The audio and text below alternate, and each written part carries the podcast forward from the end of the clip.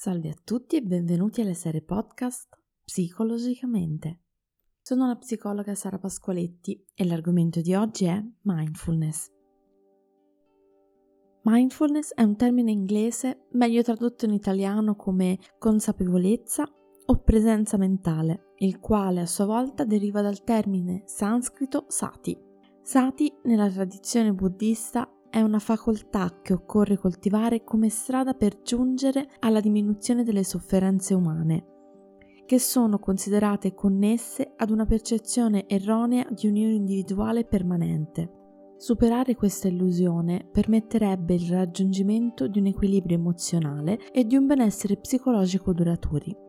Gran parte delle idee, delle pratiche, degli interventi e dei protocolli che oggi vanno sotto il nome di mindfulness sono il frutto di un percorso iniziato con gli studi pionieristici del dottor John Kabat-Zinn, medico in una clinica dell'Università del Massachusetts, il quale introdusse la tecnica della mindfulness in setting terapeutici spogliandola delle connotazioni spirituali e morali, con il fine di aiutare le persone a convivere con il dolore cronico fisico e a gestire questa sofferenza anche dal punto di vista psicologico. Da subito emersero i primi risultati positivi, accompagnati da numerose evidenze scientifiche di elevata efficacia, diffondendosi così come intervento per affrontare lo stress e gestire le varie condizioni di sofferenza fisica e psicologica.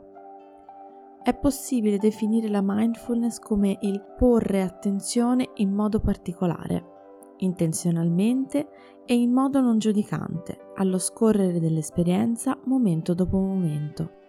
I benefici sono molteplici, a partire dalla riduzione dello stress, all'essere meno reattivi agli eventi di vita spiacevoli, ad essere più presenti e più concentrati quando si svolgono dei compiti o delle attività in maniera più concreta consiste nel dirigere l'attenzione al momento presente, osservare aspetti esperienziali partendo ovviamente da quegli aspetti più immediati e facili da osservare, come ad esempio il corpo, il respiro o i suoni, per arrivare man mano ad elementi più complessi e raffinati, come ad esempio pensieri ed emozioni, anche spiacevoli, che possono dipendere da esperienze interne o esterne e che non sempre possono essere controllati. Se per esempio mi concentro sul respiro, è molto probabile che io venga frequentemente distratto dai numerosi pensieri che sorgono in maniera automatica nella mia mente. A questo punto accade di solito che altrettanto automaticamente si attivino una serie di giudizi come è difficile, non sono capace, questa tecnica non funziona, non riesco a restare concentrato sul respiro. In questi casi è accaduto proprio che ci si è focalizzati sulla prestazione, sul devo mantenere l'attenzione sul respiro, altrimenti non va bene. In realtà con la mindfulness tale abilità concentrativa è considerata una conseguenza più che un obiettivo da raggiungere.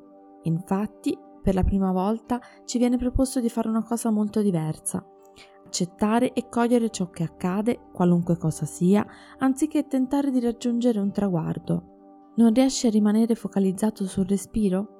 Cos'è accaduto che ti ha distratto? È sorto un pensiero? Va bene così. Quando ciò accade, notiamo il pensiero e ci spostiamo nuovamente e gentilmente sul respiro. E qualora ricapitasse di essere distratti da un altro pensiero, un rumore, un timore, va benissimo Proviamo a notarlo e a riportarci ancora una volta sul nostro respiro. Il punto importante è cercare di contattare ciò che accade nella nostra mente, qualunque cosa sia, senza giudicarci e soprattutto senza obiettivi fissi, ma solo con l'intenzione di essere presenti a ciò che c'è, nel qui ed ora. L'aspetto sorprendente di questa tecnica è che non è possibile sbagliare. Qualunque cosa accada è ben accetta e non siamo costretti a sforzarci di migliorare o di risolvere quelle che ingenuamente definiremo problematiche.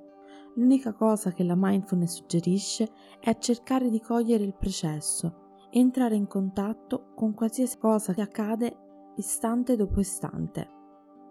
Questa tecnica ha lo scopo di espandere la consapevolezza dei propri stati mentali, di osservarli entrando in un contatto indiretto con essi, Amplificando la consapevolezza, ci è possibile fare un passo indietro e osservare ciò che accade, uscendo un po' da quel meccanismo che ci mantiene passivi ed inermi di fronte a tutta una serie di emozioni, pensieri che si autoalimentano e moltiplicano, pesando sempre di più sulla nostra testa.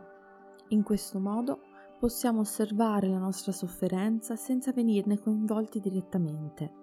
Seguendo tutto l'iter meditativo possiamo imparare a cogliere la transitorietà dei nostri fenomeni mentali, ovvero il fatto che essi, specialmente la sofferenza, esattamente come un'onda, si innalzano, ma prima o poi svaniranno nel mare della nostra esperienza.